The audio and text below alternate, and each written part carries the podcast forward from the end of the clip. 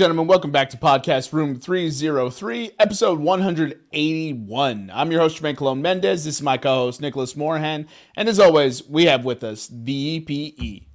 On today's episode, we'll be getting into the NHL and NBA mid season point.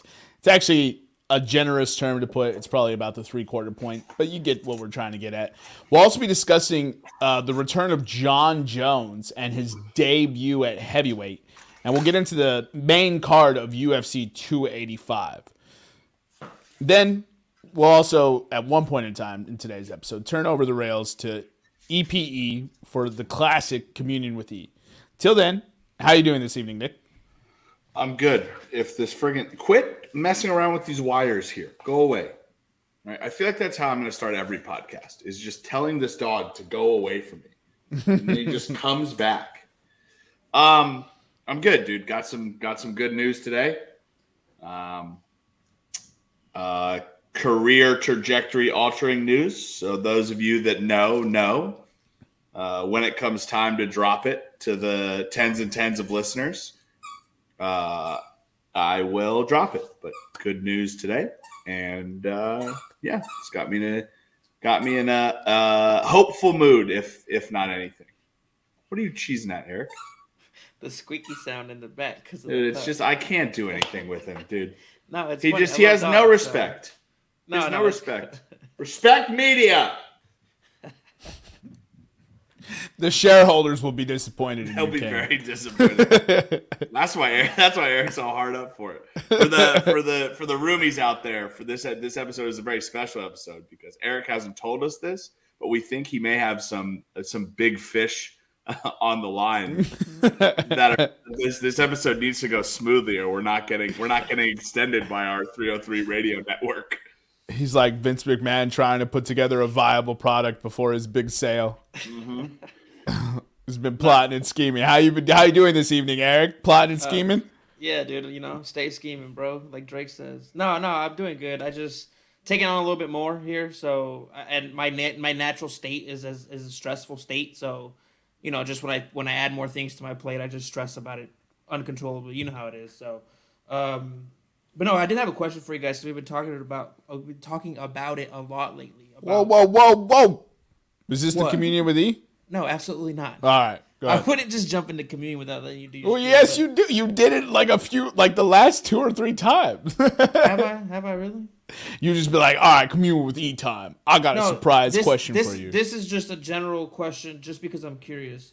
right. Um, so Damian Lillard drops like 70 plus points the other night, and the group chat silent, and everybody's always talking about LeBron James. And I was thinking about it. Rest in peace, Kobe. But when he retired, it was like over the summer. That was it. He was out the league. Like, and I'm just, how how long do you think before LeBron? Like, how long is it going to take for LeBron to be out of the league before people just stop talking about him? And I know it's never, gonna be like we're not gonna talk about him. But like, Never. is he is he just the guy that this new generation is just going to always compare everything to? So I'll I'll answer first because I know Jermaine has an opinion on this. LeBron has made a, uh, a lot of money, or has invested a lot of money into his media companies. He will always be in front of our faces until the day he dies. And when he retires, he's going to be insufferable because he's going to get that old man syndrome where he's going to start to forget this, the little things and just say that he's the greatest of all time. Yeah, I mean, look, we live in a very different generation than the generation that grew up with Kobe. It the 24/7 news cycle has been accelerated to 48/14 in the same time time frame. I mean, there's so many things that are reported and discussed that nobody even that nobody remembers 3 days from now. and this generation has become agent Smiths for LeBron. They've been standing for him so hard. They've been calling him the GOAT since before he won a championship. So let's not forget that, right? LeBron got beat by Dwight Howard in the Eastern Conference Finals with a, a everyone talks about how LeBron carried a bummy ass squad. Okay, can anybody name anyone on the Orlando Magic squad? I'll wait. No. Uh, oh Oh Jesus! No, Peja Stojakovic was not on that team. It, it is an it, it Adi Divac on that team? no, it is a European guy from the Kings though. Oh no! It's not Zydrunas. No, No, LeBron he was on had, LeBron had Zydrunas and Galskis, right? Yeah, see, you, could name somebody on LeBron's team before, like Oh man, who was it? Hedo Turkoglu. God dang it! Yeah, Hedo Turkoglu, Jameer Nelson, Rashard Lewis, Mickael Pietrus. Um, oh my goodness, why am I drawing blanks now? Oh, JJ Redick was on that squad. Oh, JJ Redick was on that squad. Yeah, but it, so that's that's what I'm saying. Like they had been crowned this kid or this man the goat for well before he was even worthy of being in the conversation, and that's going to continue. Just like the generation before us, they're all Agent Smiths for Michael Jordan. It's going to be the same thing for LeBron Yeah. and he's never going away. Braun, the, Braun is literally the name of a media company that produces. I mean, I haven't really seen that great a movie, but he's producing movies. So his shoe line will stick around because Nike will continue to make money on that. Um, LeBron will probably end up an owner in the NBA. Uh, that's just the logical progression. Uh, LeBron is just trying to do everything Michael Jordan did, uh, just not as well. And uh, no, he, he's never going away. As, as much as I, and just like Kobe Bryant never went away. Kobe Bryant won awards. Kobe Bryant was constantly showing up to games. The- Kobe Bryant retired and opened up. He did more and more interviews. He talked to more people. All of a sudden, you heard about all these kids that that are in. It's not kids. These stars in the NBA that Kobe Bryant was out there mentoring. Uh, he was starting his Mamba Academy. Like Kobe Bryant was not going away, and that's a common misconception. Kobe Bryant is now away because of a, a totally different byproduct. But no, these these elite level athletes will always be in our face Okay. if they have if they have that personality. And if I- the, Tim Duncan and Kawhi, totally different. Yeah, I, and when I- again, I didn't Quit mean it to now. slan- I didn't mean to slander Kobe Bryant. He didn't just disappear. He won a freaking Oscar. He wrote books. Like there's the man was. But I'm I'm just. I guess I'm just talking in the sense of like. Kobe fans were like, cool, Kobe's retired, let him live his life, let's see what his next chapter is. And I feel like these Nimrods on this side for Oh, LeBron yeah. are gonna be like hanging on to it like basketball's over, the fucking LeBron's done, there's no point in watching anymore. Like as to where normal hoop heads with the progression of Kobe being gone, we just moved on to the next thing. We love Kobe. He's one of the greatest of all time. But it wasn't like we were just it wasn't we were hung up on him. Like we go live your next chapter. I And do I agree. feel like I Oh, agree with sorry. that. I, no, I was just gonna say I agree with, with that point. I thought you were coming to a stopping point. Go ahead. You you feel like what? No, I, I just feel like it's it's it. I don't know if it's because of social media or because it's this younger generation and and because they got battered by the old heads, as like they call it, and they think their opinion doesn't matter. But I feel like there's not going to be that respectful, graceful exit into the next chapter. It's going to be like LeBron or nothing for these people, and and it's just going to be annoying. And I just want to. I would like to see him move on gracefully into his next chapter. Do whatever it is that you do, man. You're you're already worth a billion. You got businesses everywhere. Just move into that and leave the leave the hoops. Go watch games. Be an owner if you want to be an owner, but don't add that that extra pressure to the, the young and up and comers in the league. Like let Well, them come and develop themselves. He's going to, and he already has. That's just LeBron to a T. I LeBron, think it's the LeBron, ca- LeBron, no, dude. LeBron cares. I mean, probably, yeah. But LeBron cares and talks about LeBron. That's the only thing he cares about. Uh-huh. Every team he's been on, it's LeBron. It's For not sure. the teammates. It's not the coach. It's not the GM. Hell, it's not the owner. Like, Dude, when, when the Kyrie stuff happened, what was the first thing that LeBron said? Why did nobody ask me? Who gives a fuck about your opinion, LeBron? No, that was and that was the Jerry Jones thing. The Jerry Jones thing. Uh, remember that picture that he got shamed at Didn't they he say was, that with? Did he say that with Kyrie too? Nah, that was the Jerry Jones thing. Of course, he got asked about Kyrie. That's an NBA thing. No. Well then, Uh, okay. Well, I'm I'm remiss, but still, You you were you're talking about it's. You were saying the right thing. You just picked the wrong incident. It was if I had a who, nickel, Who who gives a fuck if you're asked about Jerry Jones when he was 16 or 15? He's an NFL owner. Why the fuck should we ask you, LeBron? That's LeBron is constantly narcissistic. The reason why LeBron created the barbershop show with Uninterrupted and HBO was so that way he had a platform for him to talk and say his piece. Because what was the first thing he said on one of those episodes? Me beating the Warriors, coming back 3 1. That's when I was like, yeah, I'm the GOAT. Right? His narcissism knows no bounds. And that's what that's what drives people nuts compared to other athletes. Kareem Abdul Jabbar never had to tell anyone he was the GOAT. You know why? Because people saw it and knew he was the GOAT. Michael Jordan never had to tell anyone he was the GOAT. You know why? Because people saw it and knew he was the GOAT. The difference is now LeBron is entitled, much like our generation and God lead the generation that's coming after us, and that entitlement, he feels like he should be that. I'm sorry, bro. Your fans suck. None of them have a basketball team, and it's going to be one of the worst things that ever happens to the NBA because when he retires, all those people who hoop heads are going to stop watching. They're going to check box scores, and nobody's going to do what LeBron did. Despite Steph Curry having four chips, same amount as LeBron, LeBron handpicked his team everywhere he went and only won four. He doesn't even have a he doesn't even win half the finals appearances he makes. How how is that your goat? How many times have you seen that man? Yeah, all right, I'm not getting sucked into LeBron anymore. I'm Yeah, not. I'm I done. don't. I don't want to take. I don't want to derail this with that. Go into the communion. think Go I- into the communion with you. I think the the last the last thing I'm going to say on this is the mark of the the the Kobe guy, the mark of Jordan, the the mark of Kareem, Bill Russell, uh, Larry Bird, it, it- to to some extent Magic Johnson, right?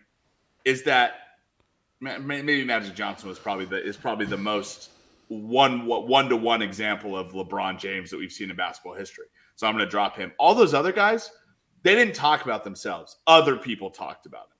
And the reason that they became so famous and so much of a goat was yeah, championships, but also guys being like, "Man, I got to play against Kareem tonight. I got to play against Wilt tonight."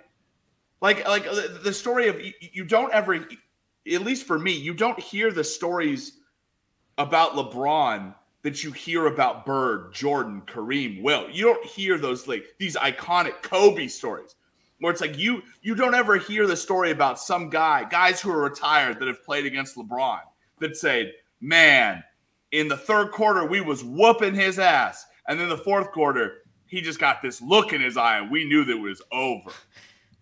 Yeah. Like like like I- Iman Shumpert tells a story about playing against Kobe that is one of the funny like as a rookie that is one of the Yeah. funniest stories I've ever heard.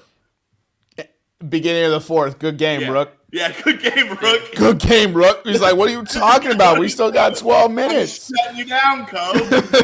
Uh, did you guys ever see the one where AI was talking and he was like, "It was like my first year in Denver, and Kobe was just having like an off night, like he was just chilling." And I was like, "All right, cool. Like we get calm version of Kobe." And then he's like, "The second guy, the second year guy on the team starts running his fucking mouth," and I'm like, "Hey, hey," and he calls me Chuck. So Kobe calls me Chuck, and Kobe looks at me and says, "Hey, Chuck." He's like, These motherfuckers shook the tree down and Mamba and fell out. I was just like, yes. And then he cooked them for like 45 in the second yeah, half. that's a dude. Like, I would- like you, you don't hear those stories about LeBron. No. Yeah. You don't there's there's no story of fear.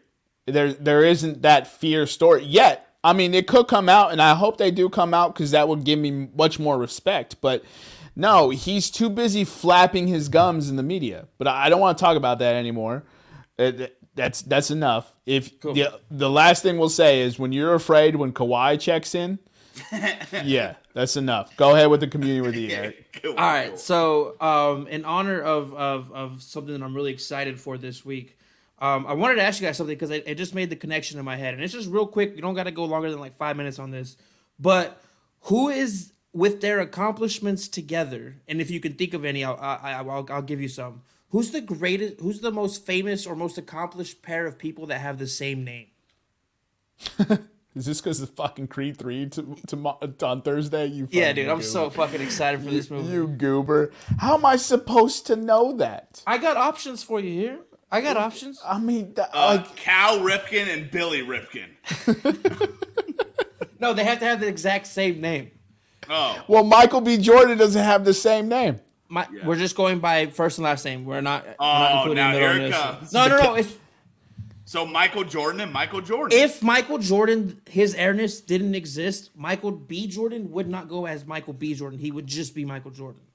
You can't have the same name as that that guy and try to be famous. but I don't Like, understand because Michael B. Jordan. oh my god, dude.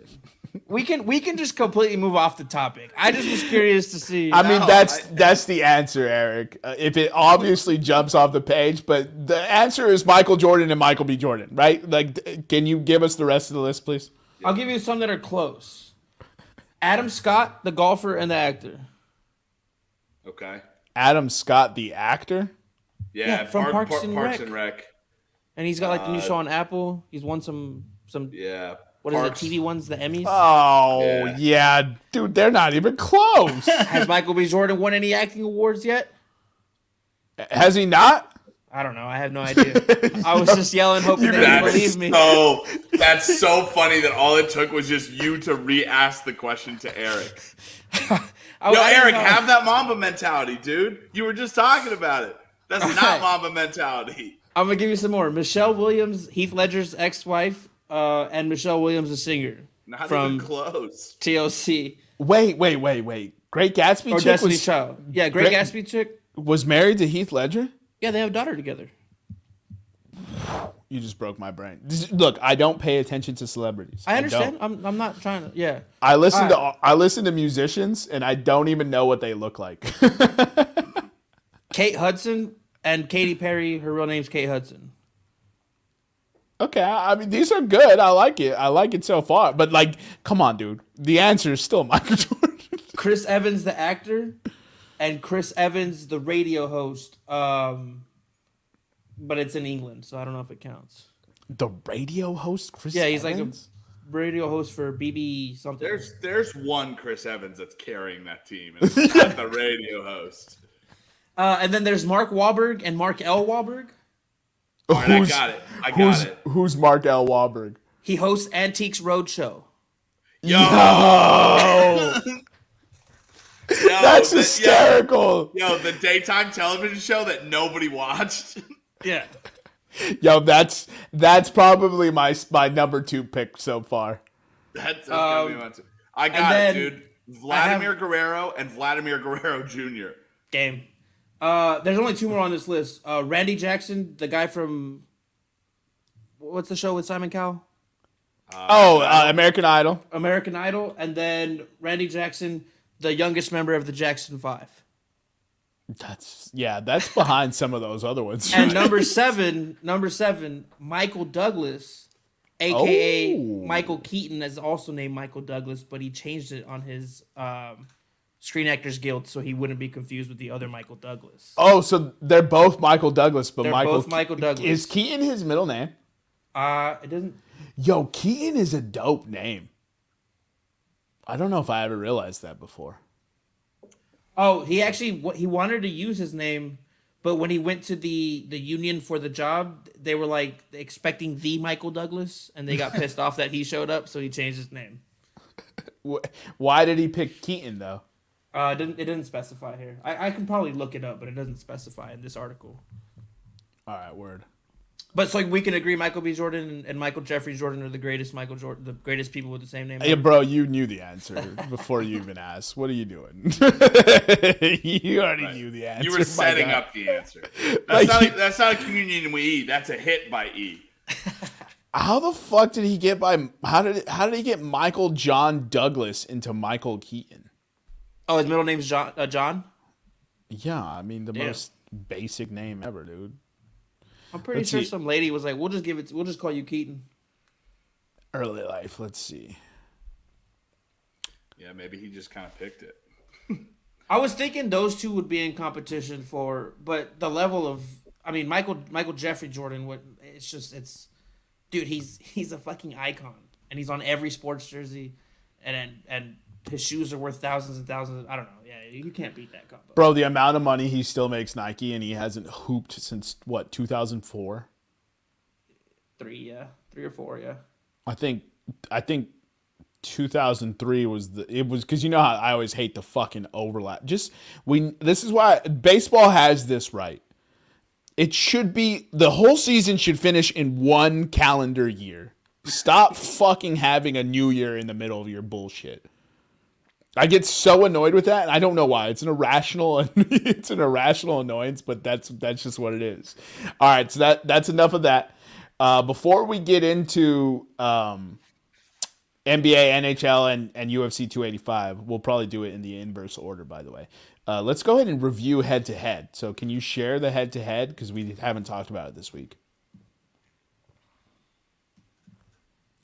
Do, do, do, do, do, do, Sorry, do, it takes me a second to get it pulled up here. do, do, do. I don't know that was coming. The producers aren't gonna like that. Uh, well, God, it is what it is. we've friggin' blown it now. Oh man, we're not No. getting that big money award, bro. No daytime Emmy for us. All right, is that? Can you guys see that pretty well? A little, a little bigger. Don't listen to him. Too big. God damn it. No, that it is what it is. It's, that's where it's at now, and that's single what we're saying. time. No, I didn't fall for it. It's a cocksucker. Anyway, all right, he said I didn't fall for it. He's a cocksucker, but you made it bigger. all right. So I'm gonna jump into going over this head to head while you chuckle fucks can laugh away. Uh, so last week we had week seven of the of the head to head. Um, I hate you guys. All right, so last week Jermaine went one and two. Um, he hit on the Colorado versus Winnipeg Jets over. Um, yes, sir. Missed on San Diego State minus three. They won by one. No, they won by right? two. Won they by hit a, two, They so hit. a bad They beat. hit. Uh, a, they hit a three point shot to end the game to win the game, So uh, and that was. and then I had Ryan Spann. Oh wait, did Yep. you already? Did you? I had So- Ryan Spann. So can we do this for head to head, Eric? Hmm. If you see something like that happening head to head, just highlight it on the spreadsheet because at the end of the year we can be like we can choose what our worst beat was Oh, that's Okay. a good idea. for a head to head. So I actually, uh, we'll talk about a post show, but I want to create something for the post on the IG that that signify this was a bad beat or this was like a Like a Spotify Wrapped. yeah. There we go. Worst I don't bets. know. What anyway, we we'll talk about it. Yo, Spotify Wrapped would be hysterical. uh, but um, what we do, what we we just need to get one of those beater utensils, Eric. Instead of an Oh, it's a X or a beat? check mark, you just put. I the- was just gonna, I was just gonna put I was just gonna put Ike and, Ike and Tina Turner like blacked out on Ooh. the Oh my god! You Oof. trying to you're trying to monetize this podcast? Ooh. Ooh. All right, then. The views of Eric Washington do All not reflect the views of Room 303, Nick or Jermaine. All right, and then. Eric, uh, clip that so we can put that in Is like over the little. Jermaine, can you put that in the little bar like that, that scrolls across the screen? how, The how about I? How about we record that cleanly so that way we're not all giggling like schoolgirls in the background. We're always giggling like schoolgirls. Uh, and then I don't know if Eric mentioned this because we jumped into the SDSU one right away, but I had LA Kings money line. They got the brakes beat off of them by the the new look Rangers. Um, but I also had Ryan Spann money line, and Eric and I were sitting here on Saturday watching the UFC fights, but without the sound on. We were watching the, the sound with the Sixers game, so we had both games on, and we're, we both keep looking up because it's the main event, and it never happened. The main event never happened, and they were in post, like reviewing the card. Eric and I had no clue. Turns out Ryan Spann's opponent got sick and couldn't fight, so they canceled the fight. So I had one day to win. put. I had. That's what I said. I had one day to put a bet in, and Hold I on, was just hold on. like, "All right, let me put Hold the on, LA I- Kings money line." if if you guys look No, Eric, we're just fucking around. I was like, if you guys want it that way, I can do it, but I'm just gonna start picking things I think I'm gonna get canceled. Um, oh yeah, you you in this podcast? Yeah. right, go to go to Eric, go if to we entered a deal, I'm dropping you. I'm gonna be. you have to come with. Uh, well, when ex- all right. Wow. Okay. Um, so that brings Jermaine to five and ten on the season, and he is down five point three units. Uh, moving on to Nicholas. Uh, he went one and two as well last week, which seems to be the trend for him. He, he can't pick a winner to save his life, but um, he got Arkansas plus eight. He missed on no, I'm sorry. Yeah, he missed on Washington money line and he missed on Bayern Union Bayern versus Union Berlin, both teams to score, uh, bringing him to four ten and one on the season and down six point six units. But he does have two bets in this week, so we'll, uh, one tonight and one tomorrow. So we'll see how those go. Uh, I went one and two. I'm just getting. I'm just getting warmed up. I went one and two last week. I missed on Philadelphia money line. That was a stupid bet. Uh, I hit on Indiana. It was Indi- not a stupid bet, bro. They lost by what three? something like that. It was pretty god awful. Um, but I'm a Sixers fan, so uh, the Pacers money line hit. They were a dog against the Magic. I didn't really understand why they were a dog against the Magic, so it made sense for me to take that bet. Uh, and then Chelsea to Chelsea versus Tottenham on the draw. That was just all bad. I should have I should have gone the other route, but Chelsea ended up losing 2-0. So that brings me to eight and seven on the year, uh, at plus three point eight units. And then EP Nevada had a perfect week. He went, and I didn't think it was a real bet at first. That's why I didn't update the. That's why I didn't update the Instagram. But it was uh, HC, which I'm assuming stands for Hockey Club Humo. You had thought them in it this- was something else, didn't you? What? You thought it was HC something else, didn't you? No. So it was a 60 minute money line uh, at minus 140. They won. He had Penn State money line, which hit, and Boston minus 1.5, uh, which hit as well. So he had a perfect week. Went seven four. He's seven four and one now, and up 2.6 units. This is what I don't understand, right? Is I'm going for big bets, big hitters. Nevada is just going for these little these little Nancy bets. Right? He just goes like 120 to 120. What a Nancy boy. Hey, just pick a winner, bro. It's Have not about nuts. it's it's not about Nevada. Pick a winner. Nevada should I'm- just have some nuts. Hey, pick a winner. He Hey, took have some Daytona. nuts. He took Daytona at plus 150. Have some nuts. Had it been up been some bullshit, he probably would have hit that bet. Have some nuts. Hey, just pick a winner. I don't think I have a bet above. I think I have a bet. My biggest bet is like plus two fifty. Yeah, right there. I took Laurie Marketing plus six fifty. Eric took some garbage plus 2200. Loss. That's all I need to do is just hit like a huge bet and then just lose the rest of the year. Miles Sanders had, had seven games. That's a bad beat, dude. You need to highlight that shit. That's a bad beat. Look at him. He's so sad now. Yeah. He's so sad. Highlight that shit. That's your worst beat of the year. Miles Sanders MVP. My guy had seven carries. I don't really like y'all motherfuckers. All right, dude, Eric, you got. Can you can you pull up the UFC 285 card? Yeah, I got it right here. Oh, you want you want the card or the bets? No, on DraftKings. On DraftKings, brother. There we go. Well, you Hey. Hey. A little bigger. Nah, but for real, No, I know. one more. Well, no, for real. I, I'm the one saying it, dude. One more. Wait, you made it small again. No, I didn't. All right, bro. That's perfect. That actually is perfect. That's perfect. You I should have it- listen to me. I have it full screened right now. That's perfect. All right, so we'll take us to the first fight on the main card. Do you know that? Do you know what Uh, who that is? I don't have the first five. Let- Give let me, just give me that. pull I'll, I'll pull it up. Okay, cool. Womp, womp, womp, I'm assuming womp. you would be in or- order. Esteban Ribovics versus Loic. Uh, so the main that's cards, the main cards is Bo Nickal versus Jamie Pickett. That's where it starts. Bo Nickal versus Jamie Pickett. Right there. Boom. All I just like Bo Nickal.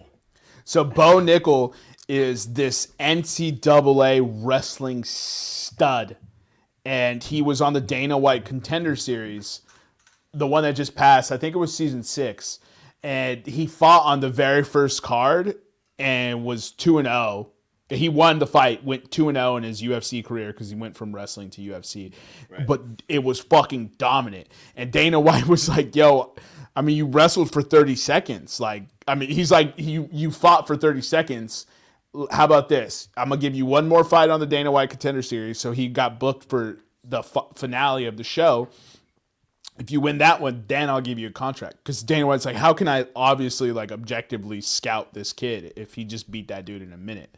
So then the the finale comes from Dana White Contender Series, and he steps into the octagon again and absolutely mauls the next individual. There it is. There's your scouting Yeah, report. yeah, so- Finishes quick. Yes, and so Bo Nickal uh, won the Dana White Contender Series contract, and now here he is on the on the main card already at a minus fifteen hundred favorite. So, Eric, uh, yeah, this is gonna be probably difficult for you. You could probably downsize it if you need to, but I'm gonna take. I want Bo Nickal inside the distance.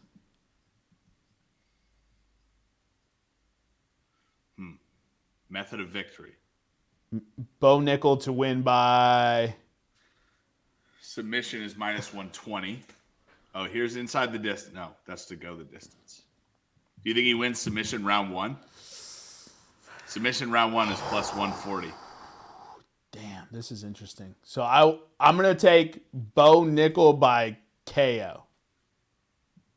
Bo Nickal to win by KO for plus 130. Yes. Is he a is he a knock? Is he a Nah. knocker So outer? that so that's so I'm gonna take. I will actually want both those bets: Bo Nickal to win by KO or Bo Nickal to win by submission. One of those is happening, and I'm perfectly all right with taking both those bets and one of them missing.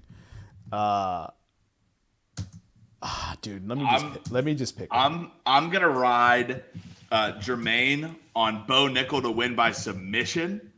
yeah, I'm gonna switch. I like submission. I like what Jermaine's saying. Bo Nickal continues his dominance. Bo Nickal to win in round one. And I think mean- that was plus 130. so here here round one is is the way to go so i I'll, so i'm gonna take away my ko eric. I'm i'm sorry. I'm gonna go submission in round one at plus 140 Plus 140. so So you so it's two separate bets or one bet you want him to win i by still submission I- in round one? yes i want him to win by submission still that one initial bet minus 120 and then i want him to win in round one by submission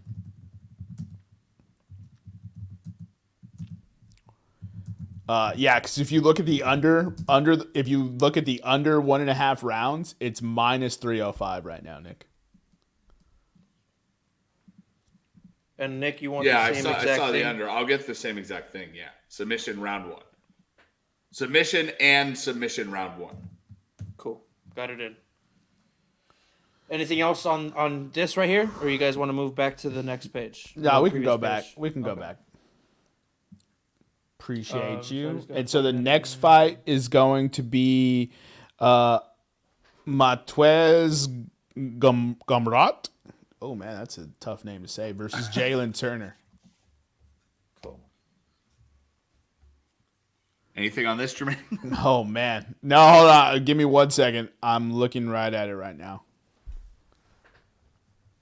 Damn, significant strikes landed per minute from Jalen Turner is pretty good. But the takedowns sub, sub average. Wow, this is I might actually fuck around and take Jalen Turner plus 180 here. Dude, give me the dog in this one. I mean, he's the dog for a reason. This Gamrot kid is is legit. I've actually seen him fight, but um, he's six three, right? So Jalen Turner's six three, so he has five inches on Gamrot. He's also got seven inch reach. His takedown accuracy is very very good. He, that means he probably doesn't do it that much, but he does have. Uh, he's pretty good at submissions as well. Uh, so I'm gonna I'll I'll flirt with this plus 190. Uh, that I feel like that's great value in the UFC. I have a penchant for betting dogs because all it takes is one, right? One punch, one one good takedown, one arm lock, and then all of a sudden the fight is a completely different uh, situation. I mean, you could take you could just look at Leon Edwards versus Kamaru Usman, right? What what do we have for uh, Gamrot by decision? So my thoughts are he's the favorite. 86% of Gamrot's, if that's how you say it, 86% of Gamrot's fights have gone the distance. He has almost the almost double the fight time that Jalen Turner does.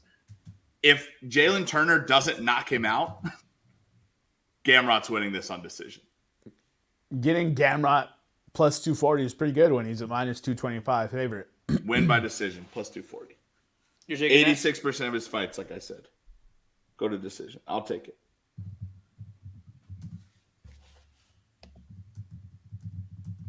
Hey, this UFC page is pretty cool. which which one? The one you just found? yeah, the, the UFC one. Oh, like the UFC website? yeah. Oh, Jermaine, anything on on this match that you want? Nah, I'm already going with the dog. I don't need I don't need to overexpose myself. I I actually can you sorry, I know that can you go back to that? I want to see what over two and a half is. Ooh, that would also be a good bet. Over two and a half plus? plus one twenty five. Let me get that. Let me get over two and a half, Eric. These are what in, in these fights. It's what five round, five minutes, Three three rounds. five minute Five, rounds. five minute rounds. Three, three rounds unless it's a title fight or a main event. So if Gamrot doesn't, if, if Turner doesn't win the first or doesn't knock him out in the first round, Gamrot wins. Maybe a live bet to look at. Ex- expect Turner to probably come out swinging. I don't know. Maybe a live, right. maybe a live bet to look at. All right, so match three is going to be, excuse me, uh, Jeff Neal versus Rakhmonov. Shavkat Rakhmonov. Such a fun name to say. It's crazy that Jeff Neal is a plus 390 dog, but that speaks to the quality of Rakhmonov. Nick, do you Un- have any stats on his finishing? Unbeaten, right? 16 and 0. Correct. in six fights from Uzbekistan. Uh, in these 16 fights, he has uh, half of them have been KOs and half of them have been submissions. None of his fights have gone the distance. Ooh, okay. Let's go. Let let me see the over under real quick, Eric. Over my one and a half is minus one. Under one and you none of them have gone the distance, and you can get under one and a half plus one twenty. Let's see if let's see if they have a, a tie. His average fight is six minutes and 30 seconds, though. So, That still puts you under one and a half. That puts you under one and a half. oh, that does put you under one and a half. Yep. So under one and a half would be good. What are we looking for? Method of victory, Eric. Uh, give me win by submission plus 200. So the reason that I'm chewing that, I'm choosing that is because, uh, how'd you say his name? Rakhmonov? Rakhmonov. Yeah, dude, this dude's dope. He's so Rakhmonov, good. Rakhmonov, we just said he's had 16 fights. He's unbeaten in those 16 fights. Eight of them have been by KO. Eight of them have by have been by submission. If I can get submission 70 points higher, KO is at plus 130. Submission is at plus 200. I'm going to take Rakhmonov by submission. Yeah, Jeff Neal's a good fighter, but when a good fighter is valued like this, I, I don't I don't like that at all. I will say I want Rakhmonov in round two. Let me get let me see Rakhmonov. in round two. in round two? Yeah. Let me get Rakhmonov KO in round two plus six fifty.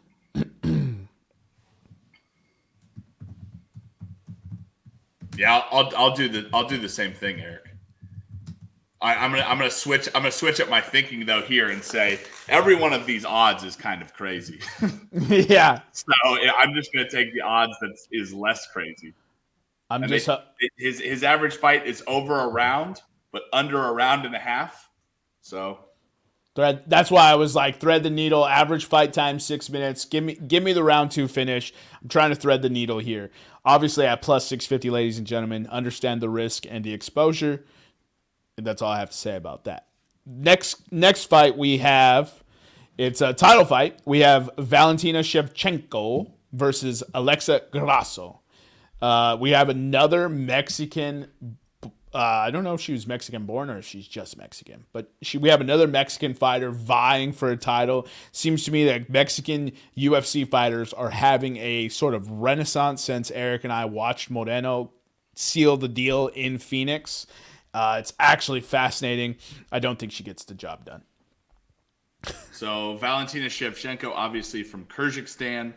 Uh, like Jermaine said, Alexandria Grasso from Mexico. If you look at their two win by uh, submission, Shevchenko's average fight is 17 minutes. Grasso's average fight is 13 minutes. Uh, Shevchenko wins 75% of her fights by decisions. Grasso wins 67% of her fights by decisions. What is this? What is this uh, over? Over four and a half, Eric? I will take Yep. over four and a half. And I will take Shevchenko, the favorite, to win by decision. Can I can I just bet this to go to decision? I don't know if I've seen that that that bet. I'm not. I don't know if I want to pick a winner. Obviously, I think Valentina wins, but Nick, you said Shevchenko versus Grasso over four and a half, and which other one? Sorry. And Shevchenko to win by decision plus 200. yeah, the one you got highlighted, brother. Bro, minus six seventy five. Valentina Shevchenko's. She's so good, dude. Uh, dude, women women UFC fighters that that is so fun to watch, especially when they are the tippy tippy top, the best of the best. Those fights are always so wild to watch. Uh, you can bet to go the distance. To go the distance is plus 140 without choosing a winner. That's what I want to go the distance plus one forty. Let me get that, Eric. I would like that as well. I thought I had saw it, but I was like, I was too busy threading needles and picking submissions and KOs. I was like, did I actually right. make that up in my head? You see what had happened was, What happened? What? man, it's it's under season in the NBA, bro. Everything's a playoff game now. I love it. I love it. Inside baseball, ladies and gentlemen. If you are betting NBA for the rest of rest of the season, lean under. These teams are now playing defense. Every win matters now. East and Western Conference are incredibly tight, top to bottom. Every win matters. Bet the under. All right, let's go to the next fight. I think we're done with this one. We have Jon Jones returning to the UFC after what is it, three years again, uh, to take on Ciryl Gahn. Uh, this is going to be in the heavyweight division. It was Jon Jones' debut, and he's minus 165 on this board. Um, Nick, any nugs? Yeah, I mean, I mean, Jon Jones. i- i- you know, you kind of got to throw a lot of these stats away for Jon Jones, right? It's his first fight at heavyweight. He, like Jermaine said, he hasn't fought in three years. So I'm going to focus on the Ciryl Gane. Uh, he wins 45% of his fights by KO. However, his average fight time uh, is 16 minutes and seven seconds. So you got to figure that's what in a championship bout. That's round three. Full, that's round four. 16 minutes Round puts you four, right, right, at the right. beginning of round four. Right. So round four, he has uh, 45% of his fights by TKO or by KO, uh, 27 by submission and decision. I said you got to throw the Jon Bones stats out. Jon Bones as a, a light heavyweight, uh, maybe one of the greatest fighters of all time. 43% uh, by KO, 26% by submission, 30% by decision with a 15-28 uh, average fight time. Uh, Dude, I'm leaning Gane, Gane in this. Yeah, we're Like, going to pronounce that name differently all over this podcast, ladies and gentlemen. I think it's Ciryl Gahn. I don't know. I actually, I've I've seen him fight a bunch, and for some right, reason, I don't let's, know. Let's do this. Let's go to Google Translate. Well, can you show? Can you scroll down for me, Eric, just to show me the method of victory for both these gentlemen? oh man, Jon Jones has one loss. Like, how can I bet against Jon Jones? Because he's never fought a heavyweight before. And Ciryl Ag- Gahn ag- is against plus- a dude who is a seasoned heavyweight fighter. I mean, he's got twelve fights. Seasoned. um. Here, here it is. Yan. Okay. Yeah, I'm just saying it American. Gan. Gan. we both did it. Sorry. Sorry, like Google Translate says, Ciryl Gan. Yo, Eric, just give me Gone on the money line. I don't actually think he wins, uh, but I'm gonna. I just. I'm want action in this fight. I don't like Jon Jones minus 165 line, and I don't know if I can if I can bet Jon Jones to win by KO or submission. I haven't seen him in, in the in the octagon at heavyweight, so I'm gonna roll the dice with an underdog, and I'll take Ciryl Gahn to win. I'm gonna go a step further. I, I will also take Jermaine's bet. I think Gan is gonna win, uh, but I also want to take Gan to win by KO You think plus Jo- 400. No, sorry, plus 400. As they Nobody thinks nobody thinks Jon Jones is losing, Eric. We're betting the odds right now. I think he's losing You think? Uh, I don't think he's losing. He has one loss. At light heavyweight. He fought his biggest rival was a heavyweight. DC. and he beat his ass. When DC walked into the octagon, he was a heavyweight against Jon Jones. Okay. I again, I, I, I am I am the self-professed third most knowledgeable person on this podcast when it comes to UFC. No, I, I, but that's fine. I'm not saying Jon Jones can't lose. I think any fighter can lose at any given second. I, I got a question for you guys. So there's there's two routes that I see happening with with Jon Jones. He comes out how he's trained his whole life. He just does it at a heavier weight. He waits the fight happen. He lets the fight happen. He lets the fight come to him. He picks the man apart, goes to the decision. He wins the decision. Or is he gonna come out here and say, "I'm trying to prove to the world that I'm ready for heavyweight. Let me get this dude some bows, knock this motherfucker out, call it a day, and sign up for the next fight." If he does that, he's losing. I think Jon Jones wants to make a statement. Okay. John and because of that, Gan is gonna win. Jon Jones has a proverbial chip on his shoulder. I don't know what it is. He comes from a family that is pretty well distinguished in the actual like athletic sphere. Uh, but the way Jon Jones carries himself, it feels like at all times he thinks everyone is underestimating him. His entire career, even though we all pretty much unanimously think Jon Jones is the best to ever do it. In him or Anderson Silva or like Mighty Mouse. You know, you could probably throw in some other names, but Conor McGregor. all right. So that that wraps up our UFC 285 discussion. Uh, it'll be interesting to see Jon Jones at heavyweight. I'm curious to see what he weighs in at. If he weighs in 245, you know, 250, that's 40, 45 pounds more than we've seen him move.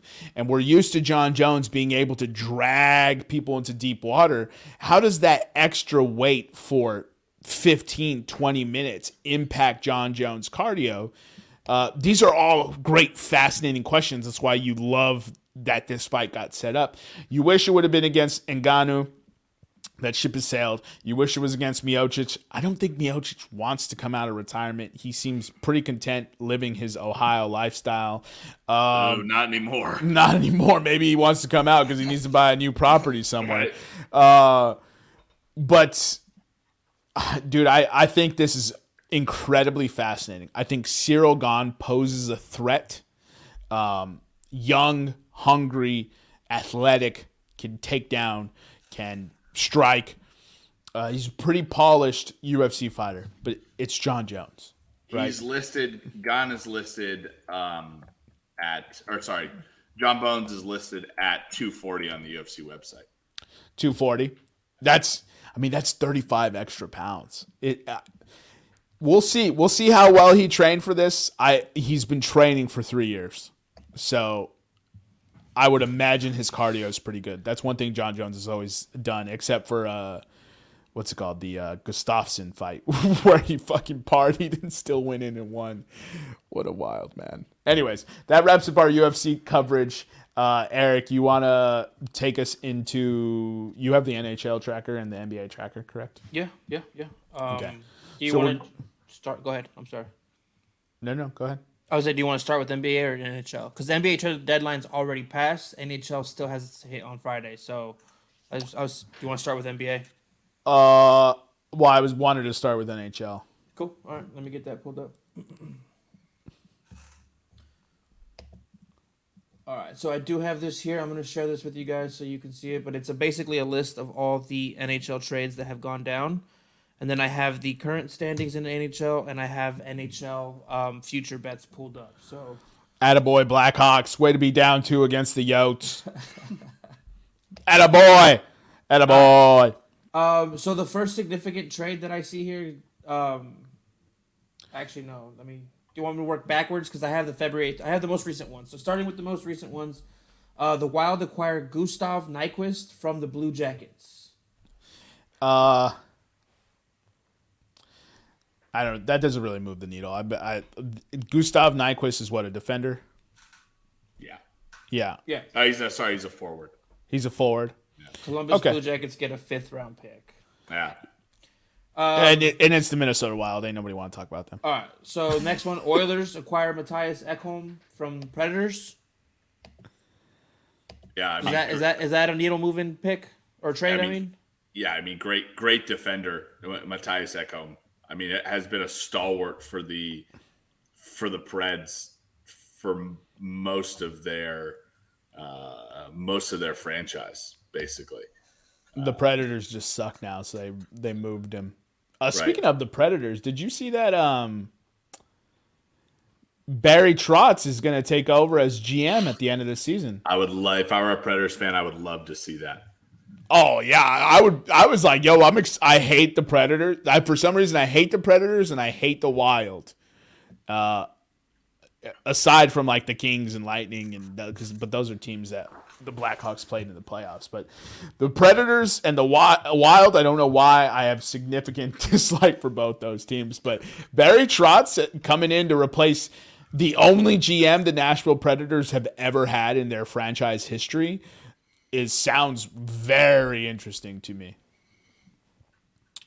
So, so Ekholm, Ekholm is is described by Sportsnet Canada as the top defenseman available at the deadline, a durable two way defender who's deployable in all situations. So for said- for They said deployable. for a for for an Edmonton team for an Edmonton team right now that is six, but at seventy two points, they're four places. They're four. They're four points out of first. I think it's a good trade to to knock in that that, that back line. Or that sorry the the top four D that they have. the Wild are going to make some noise in this postseason, aren't they? I don't think so. You know, second round, they'll get bounced in the second. I think so. Okay. There's too many. There's there's too many good teams in the Western Conference right now. That I, I don't think that the I, I don't think that the Wild are the Wild better pray that Calgary doesn't get in. That the Wild better pray that that Seattle gets bounced somehow. Calgary has been disappointing this year. I mean, the Wild better pray that they don't have Colorado in their first round matchup. Because right now, that if the season ended today, it'd be Colorado Minnesota in the first round. Oh, that's the four five. Yeah, Oh, I know you hate the Wild too. uh, they're the mild dude.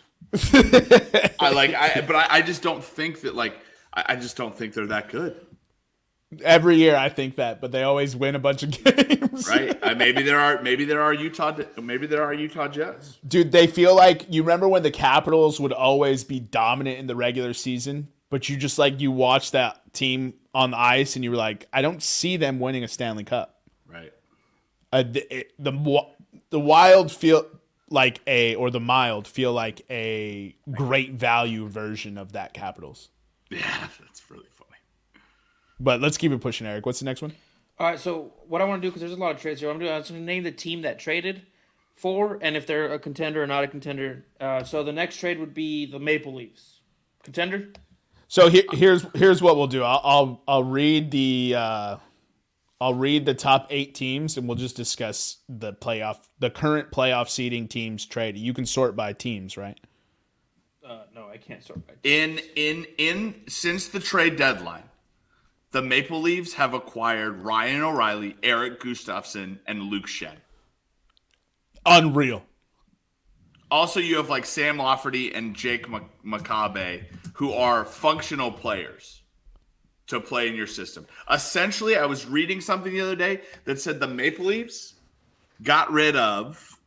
Oh, that's a tab that I didn't have pulled up. There's the tab that I pulled up. The Maple Re- the Maple Leafs basically got rid of uh, Rasmus Sandin and Pierre Engvall, two players, and added six players to their starting lineup, six starters to their lineup. Yeah, they what happened was also they What all the was- all they traded was prospects and picks. So the people that were actually getting ice time for the Maple Leafs that have them this high up in the rankings are still on that team. And they added oh fucking Riley. Before but before we get into this, really though, let me tell you what every Eastern Conference team is doing at the deadline. All right. They are loading for bear. And if you don't understand that pun, you don't know what a Bruin is. yeah. Boston is so good. They're Not- dominant right now. Not only is Boston dominant, but they have four of their top scorers are playoff veterans. Boston is a scary, scary team to face right now because they don't need to rely on these young guns that have been doing it well, like the Hurricanes, or they don't have this group of t- uh, this group of players that has no playoff experience. These guys are battle tested. Bro, this Bruins team is is not very far removed from winning winning it all. So when we talk about the Eastern Conference teams, they're giving up a lot. Yes. The Devils, The the, Maple Leafs, the Rangers are mortgaging their future because they know if they don't win now, right? Also, low key, a team that didn't give up anything really at the deadline, Carolina didn't make any moves. They're second in the East. That's what I actually saw that and I was like, yo, Carolina is just like, yo, we're good. Another uh, They were the one seed last year, correct? Right. Another team that didn't give up, currently the five seed, Tampa Bay didn't really make any moves, right? Because those shocking. teams know, no, those teams know and trust in their solid playoff tested core. Maybe Carolina less so, but that Carolina has been, you know, that core has some good playoff minutes behind them. Yeah, Tampa Bay lost a lot in the offseason though. So to not add anything, like anything, we're not adding you know, maybe a third line forward, uh, a third line defenseman. Like you're not adding anything for a postseason run. They must have somebody because you correct me if I'm wrong. You can bring up three to four of your uh, prospects, right, to bolster your roster before you go into the playoffs. Uh, I believe so, yeah. Because they they always talk about the the kid who wasn't with he, they finished their season in the minors and then they come and sit on the bench. So maybe Tampa has somebody there that they feel comfortable filling in, you know, a fourth line or a fifth line kind of spot. But I, I mean, I, I, Tampa, I'm not Ta- doubting Tampa Bay though. Tampa Bay did trade for uh, Tanner Jeannot. oh And no, yeah, that was a and traded trade. a bunch of picks to Nashville for him. Which, by the way, Nashville is is Done. loading up. Done. Yeah. So the so Nashville and the Blackhawks. So the Blackhawks have two firsts in the next three drafts, uh, which is exciting because we just traded Patrick Kane. We'll get into that later though. I forgot they. I saw that trade that they pulled off with Nashville, and I thought, yo, Tampa. I did forget about that trade completely. All right, I take what I take back what I said about Tampa Bay. Yo, Tampa Bay. They just keep stretching this window, bro. they should have been done a long time ago, Houston, fuckers. Houston, Houston Astros. I mean, So- you, you you can say the same thing about Boston, right? Yeah, that's like true. like if if I bring up right now from NHL.com Boston's top point getters, like you'll remember some of these names circa 2010. Like if I if I pull up stats right now in the regular season, they're leading sorting by points. David Pastrnak, Brad Marchand, David Krejci, Patrice Bergeron. And what a Charlie, great! I, I think that's a great name, by the way. Right. Patrice Bergeron. It's it just rolls off the tongue. it's a hockey name for sure. It's the most Canadian name I might have ever heard. Bergeron, 37. Krejci, 36. Marchand, 34. Pasternak is 26, but he's he's really good. He's, a, he's really good. Feels like you're underselling the quality of player Pastrnak is, but Nick uh, Nick Foligno this year, 26 points. He's 35. Eric, how many trades? How many uh, trades have the Rangers made this this year? I think from ear late, early, late February to now. Um, so they have uh, their first trade was they traded once back in uh, November, but it was just for future uh, for fifth round pick. Uh, but February 9th, they got Vladimir Tarasenko and Niko Mikkola. Uh, February 19th, they acquired Tyler Motte. Also a good trade. February 25th, they acquired William Lockwood and a seventh round pick from the Canucks. Uh, February 28th, they got future considerations for some guy named Austin Rueschhoff.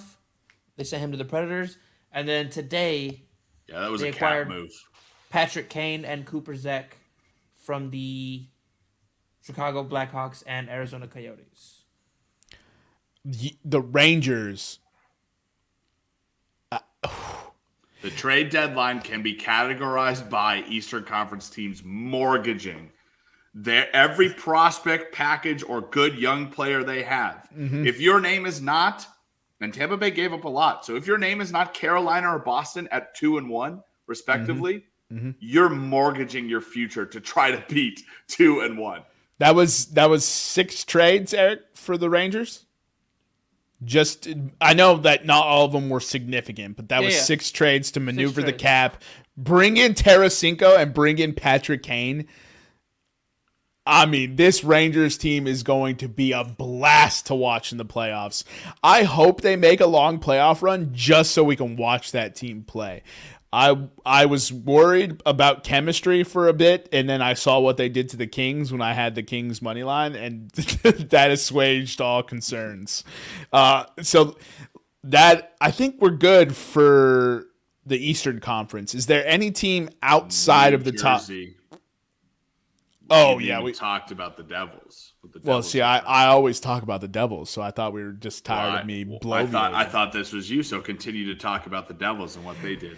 Timo fucking Meyer, baby, let's go! Probably one of the most outrageous trades that I've seen in recent memory. A a five a five player and a draft pick from the Sharks for a four player and three draft pick uh, New Jersey Devils squad.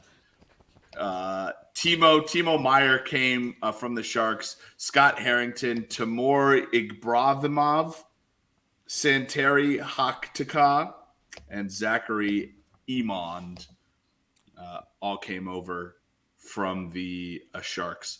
Yeah, I mean, I mean, Timo Meier is is a great winger. Uh, you can get Scott Harrington has been giving the Ducks uh, 15 minutes of ice time. Um, oh, he was oh, he was traded. Hold on, he's on the Ducks now apparently. yeah, Scott Harrington was flipped Yeah. immediately after they got him. Yeah, I saw that too, and I was just like, well, that's interesting. yeah. It's Uh, ma- mainly it's it's Timo Meier that's that's the big that's the big part of this this uh, this trade. look, nobody believed me. The Devils are third in the East, and they're only behind the juggernaut of the Boston Bruins, and then the first place team from last year. Uh, this Devils team adding Timo Meier makes them even more exciting. I don't know what it was as a kid, but the color scheme, the logo, and then just maybe because they were called the Devils, but I always kind of like thought the New Jersey Devils were cool, but I also hated them at the same time, if that makes any sense Um, I hate you. this is going to be interesting. The Eastern Conference playoffs is going to be interesting. I love the Devils, and I've been on them all year since the since the pre pre pre, but I don't know if they have enough. I don't know if they're going to make the noise I want them to make in the playoffs for me to just walk around and drop drop trot on people. You know what I mean? But Yeah. Uh, um, no, it's great though. It's it's great. It's good to see that this team took that leap like that. Um, do you have any other thoughts on Islanders, on Pittsburgh, Buffalo? Oh, Buffalo! Buffalo is right outside of the. Good luck. Yeah, Godspeed, my child. Uh, I wanted to ask Nick real quick. How many teams make the sta- the the playoffs? Eight. sixteen. Eight. Yeah. So you're Eight, telling eight per me conference. the number one seed in the West would be the number seven seed in the East right now? That's crazy. Correct. Correct. Yo, the Eastern Conference has been wild. Correct. Just- and the and the number 10 seed in the West is 12 points outside of first place.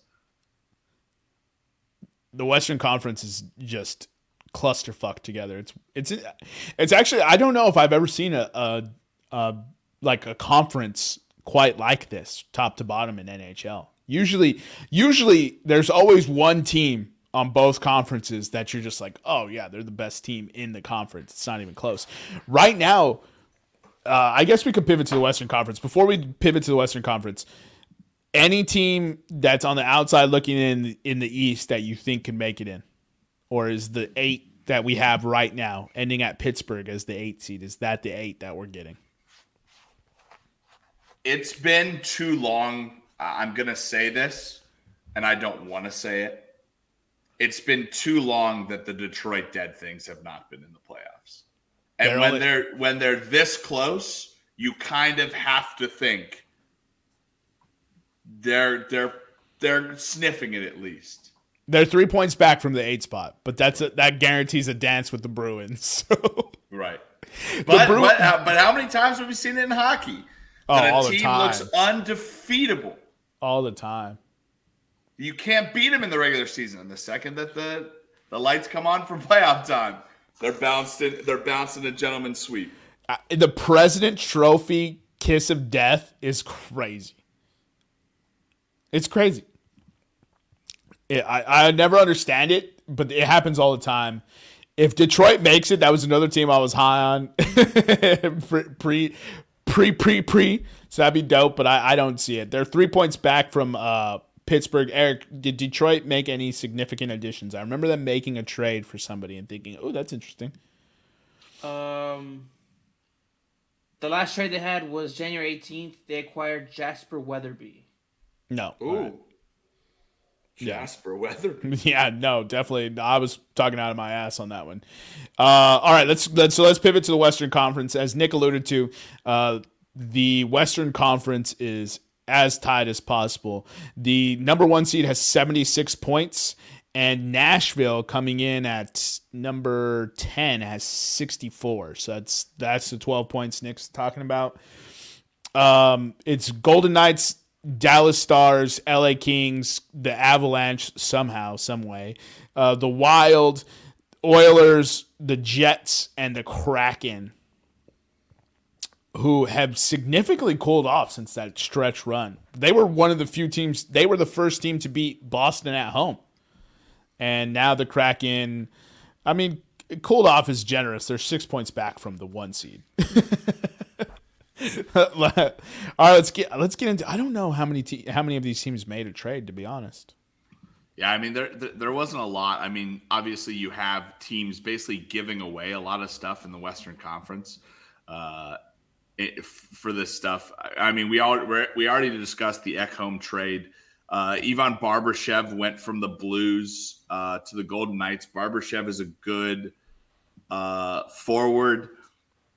He played a lot of his time in St. Louis with uh, Jordan Kyrou it's maybe a benefit of a maybe a benefit of, of a good line mate. And then this year you know he's not he he, he posted career best numbers last season. And then he uh, he doesn't have good numbers this year. I think like like like 28 points in 59 games or something 29 points so far. Um he's a rental for the for the Knights. That's that's all that it is, and, and they didn't really give up that much. The the Avs made the move for for Jack Johnson. Um, that's kind of the same thing. Uh, he's a he's a guy that won a Stanley Cup with them last year. They they gave up a guy that they drafted in 2014 in Andreas Ingholm or England. Uh, he didn't. He hasn't really made it at the NHL level. Uh, the Jets, the Winnipeg Jets, also uh, acquired Nino Niederreiter. Uh, they sent him to the Preds for a uh, 2024 second round pick. The Preds are just, I mean, stashing picks. I, we, we we already mentioned it, right? But Barry know- Trotz is going to have a treasure trove to play with, man. yeah, I mean, it's he he's he definitely can get it right if he if he needs to, right? yeah, if he doesn't, it's almost embarrassing at that point. the the West was more the West playoff picture. The best way to describe it is don't be a slave to the to the seedings. Right. That that's how I'd best describe the West playoff picture. You're gonna see some matchups that it's gonna tell you, oh, this person's the favorite. Ignore that. Bet with what you think. Compare the two teams because there are going to be some upsets in the Western Conference. Yeah, I, I think I think you know, kind of the, the the yin to the Eastern Conference's yang is that every Western Conference team is pretty is pretty satisfied with their team. You know, you, you look at the teams. Like I said, the tenth place team is ten points out of out of uh, first place. If you're going to run, a streak of five games, of three games, well, now you've put yourself back in the playoffs, right? Eh, No Western Conference team needs to make this huge, bold move because they have a team that's put them in contention and they just know that they need to get there and play playoff hockey. Yeah. That both conferences are going to be awesome to watch for two totally different reasons. like, the arms race of the East and then just the overall how how do you best describe that? Just how competitive the Western Conference is. Je ne sais quoi. so um, let's go ahead and uh, let's go ahead and wrap our NHL coverage with a way too early Stanley Cup final prediction. Who do you have, Nick? Colorado Avalanche and oh man. I'm going to be bold and say Carolina Hurricanes. Carolina Hurricanes, huh? I think every year you've seen some sort of expectation put on Carolina. And Now- young now and their young none. and their young players have not been able to play well. Right? Mm-hmm. I think this year might be the first year that they can just play with reckless abandon. They have been, right? Nope, 86 nobody's points. nobody's talking nobody's about talking about them. the quietest second best team. Right. A team that was a number one seed last year and and, and we're not we're not talking about them. And uh, contrary to what Calgary did, uh, Carolina didn't get worse this offseason. Right. Whereas Calgary did, and that's why they're underperforming. I am going to take the Toronto Maple Leafs versus the Edmonton Oilers. Okay. I have Toronto facing the New York Rangers in the Eastern Conference Finals. And I have the Edmonton Oilers getting revenge on the Colorado Avalanche in the Western Conference Finals. And what a revenge it would be. Colorado swept them last year. Yeah, I don't think they sweep Colorado. I don't. I don't. You you don't sweep the defending champ. I don't just don't think that happens. They're gonna get at least one, and I think it's gonna go. I think that could go seven. So that's that's what I have. I'm going in all Canadian final. I, I think it's going to be awesome. I can't wait for the st- I can't wait for the postseason. I always I never can. As soon as the regular season starts, I want it to be the postseason because it's fucking awesome. But I can't wait this year. That's going to wrap our NHL coverage. Uh, we'll bring more NHL content to you as we get closer to the actual postseason. Uh, we'll actually review some of the awards that they're going to be handing out and see who who we think actually wins those awards or who the runaway favorite is. Um, let's go ahead and get into the NBA. So the NBA has had another memorable another memorable trade deadline. Stop if you've heard that fucking sentence before. And uh, now the playoff teams are set, and this is who we're gonna have. Eric, will you go through some of the trades we have? Just rattle them off, and then we'll talk about the teams themselves. All right, so I'm gonna uh, I'm gonna just start back with like the first significant trade that happened to set everything off. So the Lakers got Hachimura from the Wizards.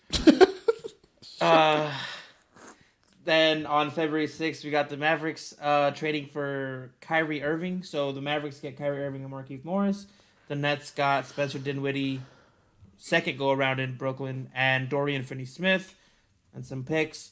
Uh, the Heat trade Dedmon to the Spurs. We'll keep pushing on that. The Kings, uh, no, we're gonna keep pushing on that. The Raptors add Poeltl from the Spurs, Jakob Poeltl, I think that's a solid pickup. I like that. uh, and the Spurs got Cam Burke or Birch. Um, now we did have a crazy three team trade here. The Lakers trade Westbrook to the Jazz.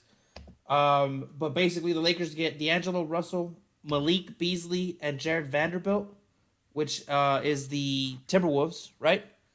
And Uh, then the Tim- Vanderbilt came from and Malik Beasley came from Utah because they were traded in the Gobert trade, and then D'Angelo Russell yeah. doesn't matter. They are on the so- Lakers now. two teams that had a major trade in the offseason uh, decided to team up again and do a crazy trade with the Lakers. So the Timberwolves get Mike Conley and Nickeil Alexander Walker uh, and a bunch of picks. Um, and then the Jazz receive Russell Westbrook, who has now um, been bought out and placed for the uh, Clippers. Juan Toscano Anderson, Damian Jones, and they got a first round pick from the Lakers. Um, I, I want to skip that. Patrick Beverley got traded. Thomas Bryant got traded, but um, we're gonna skip that. The Suns, uh, the Suns trade for Kevin Durant. the okay, pause. I know I said we would talk about it afterwards, but talk. Okay, all offseason it was where will KD go, and then they settled it right, and nobody talked about it. And I remember Eric and I were sitting there like, "Yo, he's getting traded at the trade deadline, right?" And then the Brooklyn Nets looked outstanding, and so we're like, "Yo, KD's not getting traded." Kyrie shocks the world again. Stop me if you've heard that sentence. And requests a trade. And the very next day, KD is sent to Phoenix in what is the quietest. It, it could I don't know, man. Is this the biggest trade in NBA history? Trading KD like that at the deadline? I think it's the quietest trade of a star ever. I mean, think about like Adding adding are craziest. adding KD to Chris Paul, Devin Booker, and DeAndre Ayton. Keep in mind, those three are one year removed from playing in the NBA Finals. KD is 34, is a walking 25 points, Brings Plays- playoff experience. pl- brings playoff experience, plays great defense. You good, dude? All right. Uh, and then He's just so sad about I just the got a sinus headache really bad that just popped up on me. Oh, all right. Oh, I thought he was crying because KD went to the Suns. It, it's like it's like a, a shooting pain that just ran up right here. All right. If you guys step away, you can. Dude, Uh, play through pain. I am. Yo, but I mean, K- what is there a bigger trade than KD? I'm just curious. Like, is there at the trade deadline? Is I don't. I don't think so. Yeah, I mean, Is that? I mean, is that a crazy sentence? I mean, there's a lot of crazy trade deadline trades, but this is Kevin fucking Durant. I mean, the Mason Plumlee trade for me is the biggest. Uh, but we'll take this conversation offline, Eric. when you get when we get some time No, to think I'm about it, you don't have a like- headache. Yeah. No, I'm just trying to think like it's because it, every year there's so many trades that happen, and I like I'm just thinking recently James Harden getting traded to the Sixers that doesn't compare. I'm just saying like big name trades that I Yeah. can think of, but uh, no, I mean no, not not anybody of Kevin Durant's caliber. Like Kyrie's been traded, but no, this was this was I. I we're gonna have to sit down and really talk about this, but I think this might be the biggest trade at the trade deadline. ever. Ah, I As- love I love as- that I waited to talk to you about this on the Es- podcast. especially that, especially considering what the the the impact he's going to bring to that team, how they're constructed, what he's going to do, and how I I don't believe the talking heads. I don't believe casual fans of basketball really understand what's about to happen with this team if they stay healthy, and they have those guys deep in the bench that can give them just just shut up and play a little bit of basketball. It's all we need from you. This is probably going to be the scariest team in the playoffs. Yo, he's back tomorrow. All right, Yeah. so I so I have an NBC Sports article from. Wonder if they'll show me when it's from. If not, Uh, I it's a terrible written article. If it doesn't have the author and the date immediately under the headline, it Well, it's drives it's me one of it's one of those fancy it's one of them fancy websites where like the the you scroll through and they give you like big graphics and stuff like that. Oh, So like I don't. All right, so so I'll just read them off and you guys can tell me. all All right. right. 76ers trade for Mutombo 2001. Oh, that that led to us making a finals. I mean, that doesn't compare to. It's a great trade. Yeah. Uh, It's not KD. Bulls Yeah. send Ron Artest to the Pacers 2002. Next, Ray Allen for Gary Payton 2003. No, the Sonics? ne- No. Next, no, but they paired him with Rashard Lewis. That shit was wild, bro. Rasheed Wallace to the Pistons, 2004. That one directly resulted in a championship, but it's Are not you- KD. Are those are those trade deadline trades or Yes, Okay. specifically trade deadline deals. Celtics reacquiring Antoine Walker, 2005. No, you don't remember the the trade deadline when Rasheed got added and it completely changed that Pistons team? me? Yeah, Yes, I do. I, I oh, just Oh, okay. I, I, I wasn't sure if, if this list was gonna be all that. Oh, okay. All right. Keep keep it pushing, Nick. Lakers get Pau Gasol, 2008. Oh shit. They did win a championship. They win multiple championships with that. I mean, and Pau Gasol is a perennially Hall underrated underrated player. That dude was a f- is so. I think we have our our closest. We have our closest one so far. Carmel Anthony to the Knicks, 2011. That's a big time trade, but uh, they KD's better than do anything. Carmelo. They Yeah. didn't do anything for the Knicks except Also, Uh, also, who's better, KD or Carmelo? KD. huh? You said Melo. I'm kidding, dude. It's Kevin Durant. Celtics trade Kendrick Perkins, 2011. Get the fuck out of here. that made me upset. You said that one. Uh, Isaiah Thomas to the Celtics, 2015. No, DeMarcus Cousins to the Pelicans, 2017. man, that Pelicans team was so good with AD and Demarcus and Rajon Uh, Rondo. 2018, the, the, the Cleveland Cavaliers decided to blow it up, and that's the that's the biggest deal since 2000, according Was- to this website. Was was Anthony Davis a preseason trade or? No, he requested it in the offseason.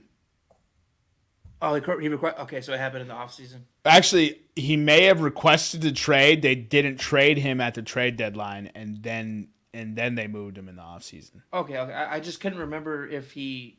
I thought I for some reason I thought it was like maybe eight games into the season he came or something like that. No, it was it was in the offseason because that's when um, they sh- the Lakers fucking sent a Herculean package. Because remember they they traded AD and then the NBA lottery, or no, the NBA lottery happened. They got the one and then they traded AD, or Yeah. the other or the other way around. They traded AD, then they got the one, but that was well into June July timeframe. Uh, yo, K, I'm telling you, bro, I, KD, it might be the biggest trade in in NBA history. Maybe. I'd have to look at them all, but it's up there, dude. That shit's crazy to me. Also because there wasn't the week of buildup that you usually see for these stars to get shipped. It was just Kyrie got traded and then KD was gone. I think I think the Nets realized it was time that this Oh, experiment had yeah. failed. They they I mean it was the right thing And, to do. and can I say I just want to thank the, the the Brooklyn Nets organization for for letting Ben Simmons rot in basketball purgatory for the rest of his goddamn fucking life. I hope he I hope that man never gets out of the black and white uniform. And hopefully he ends up in an orange jumpsuit. Ah, I you don't you don't wish that last one. So grumpy. Uh, the the Brooklyn Nets, by the way, got a war chest for Kevin Durant, and oh, by the way, are still six in the Eastern Conference. Here's what's crazy about the Brooklyn Nets. The Brooklyn Nets got less first round picks than the Jazz got for Rudy Gobert. Well, yeah, Rudy Gobert's a better player. I don't mean that. Hoop heads. I don't mean that. I don't. I'm an idiot when it comes to basketball. No, I was about to be like, yo, who's got more hardware? Oh, Jesus. Mandam did win four defensive players of the year, dude. That's hard to beat. No championships, dude. Go birds. KD has two finals MVPs. Uh, I'm not. I'm not gonna say. You know, I, I overheard a video the other day, and I don't want to trigger you, but um, Mandam needs to win one without Steffi Steph to see if, if he's actually one of the goats. oh yeah, I the actually Charles. agree- I, I actually, actually, agreed with that. I Hey, actually I- agreed with that heavy. I'm with you. I'm like, yo, that actually makes a lot of sense because what KD and LeBron did is the same thing, except LeBron went and won one somewhere else.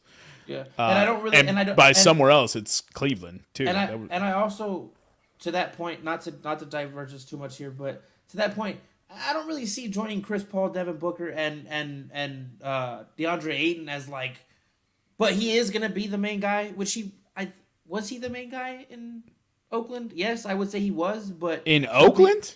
Golden State, they Oh. played in Oakland. Sorry, Hell no, he was not the main guy. it was Steph, right? It's- 100 that was 1000% Steph's was team. Steph. Okay, so that that yeah, he's got to win a championship. He's got to lead a team to a championship on his own.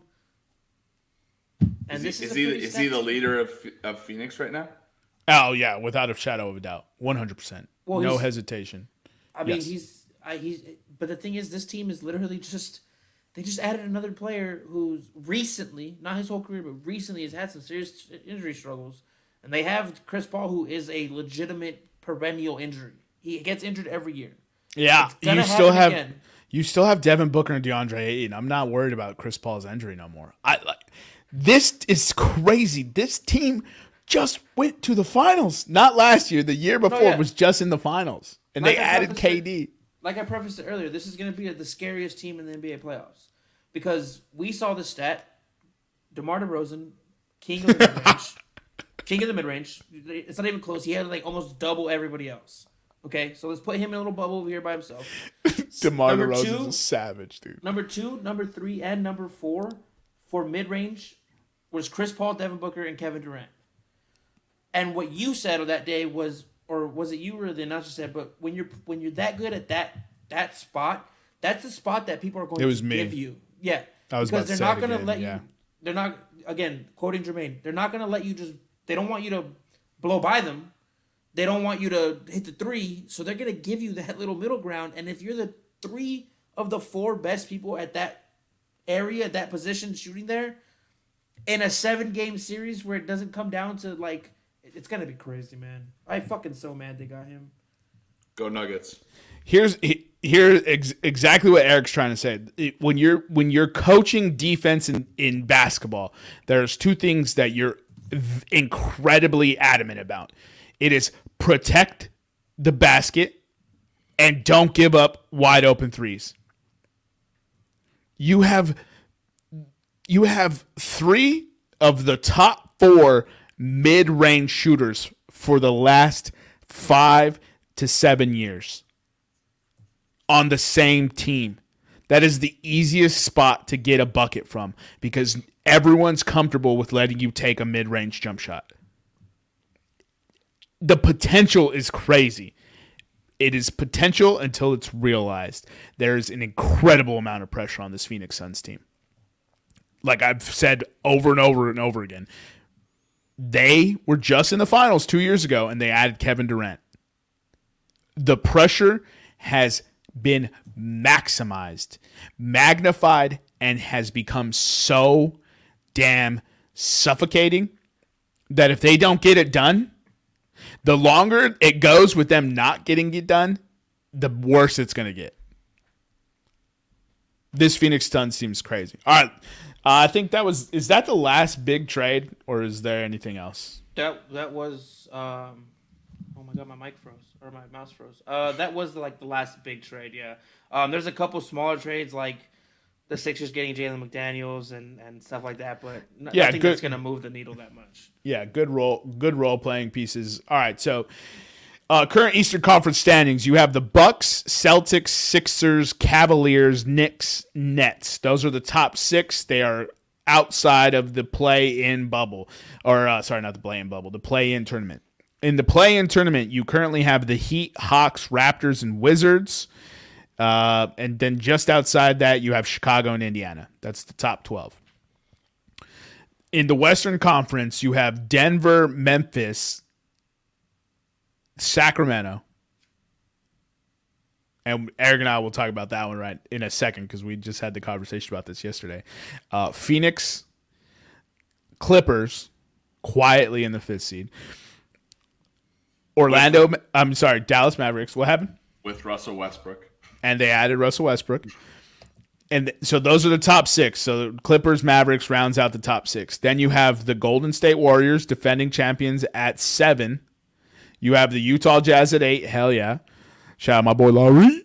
And then you have the Minnesota Timberwolves and the New Orleans Pelicans rounding out the play in tournament. Just outside of that, you have the Portland Trailblazers at 29 and 31, and you have the Los Angeles Lakers at 29 and 33.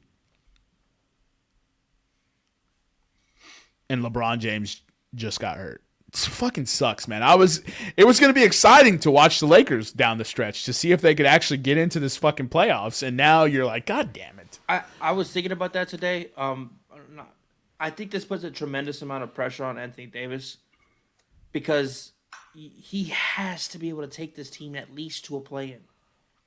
Let's have see. to. So he is currently one game back from the 10 spot. Yeah. He he is two and a half games back from the seven spot, and he is three games back from the six spot. The Lakers have played uh, fifty. They played sixty-two games. So they have twenty games left. Anthony Davis needs to win seventy-five percent of his games. Let me let me read this to you right here. Oklahoma City, Minnesota, Golden State, Memphis, Toronto, New York, New Orleans, Houston, Dallas, Orlando, Phoenix, Oklahoma City, Chicago, Chicago, Minnesota, Houston, Utah, Clippers, Suns, Jazz. That's not that's not a hard hard schedule. They have the fifth easiest schedule remaining in the league. They have the third easiest schedule in the Western Conference. I may have that a little off, but it, it, it that's how easy that schedule is. You have to be able to get to you should get a top 8 seed. You should be able to get to the top 8. I agree. if you can't, you get the playing game. Hopefully, LeBron's only out for the two weeks. They say right because because as much as I dislike him off the court and stuff, we say this a lot. We want the best product possible. We want the best players playing. I want to watch LeBron in the playoffs. Yes. Like I don't dislike LeBron. I have two sneakers of LeBron. I just hooped on Sunday in LeBron sneakers. I don't dislike LeBron. That is a common misconception. LeBron's fans see me. But bro, this so the 2 week news that they reported for LeBron James, they reported the 2 weeks to soften the blow. It is expected to be 3 to 4. The new the news is reevaluate in two weeks. He Look, could potentially miss almost all of March. I'm sorry, but if you're if you're Anthony Davis and you're a two hundred million dollar man and you're the, the the the guy that LeBron James wanted to mortgage the future for, you got Golden State without Steph, an aging Draymond. Who oh, let's not mention how banged up the Warriors are. All right, you got Dallas Mavericks who just made a ginormous trade, rupture their chemistry. They're gonna have to build chemistry. You have Minnesota who is a perennial underachiever. You have the New Orleans Pelicans, who is Zion's out again, right, with the hammy, again. Zion's been out. He hasn't come Yeah. back. So there's all these teams that have all these players that are their superstar players out, and they're making do of it, right? And we got Tr- Damian Lillard, who's single handedly gonna fucking carry this team into a play-in game because he's a goddamn animal, and nobody gives that man enough respect. But I, I wore my Dame Sevens today, the Ric Flairs. Woo! dude, look, I'm just saying this is make it or this is make or break for the Lakers for me.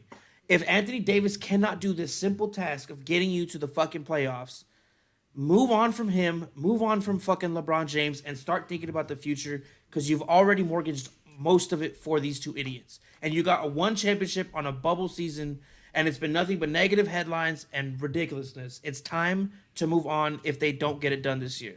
It's it's over. It's done. Move on from the experiment. It failed. Or it didn't fail. You won a championship. But it didn't succeed at the grand level that everybody said it was going to. I believe the hashtag you're looking for, ladies and gentlemen, is mic drop. Yo, god damn, Eric. Yo, just- feel like- some kind of way, my like, guy. I, like I have Anthony I, Anthony Davis has LeBron James and all this Laker media and shit, and I got JoJo sitting here second place in MVP voting every year, and the goddamn Sixers won't do anything to help him win a championship and get us busted ass James Harden. Bring in somebody for us to win. goddamn. LeBron to the Sixers. No, uh, no, no. You heard it here first. You heard it here first. Am I Le- willing to sell my soul for a championship? The answer LeBron is or yes. Anthony Davis?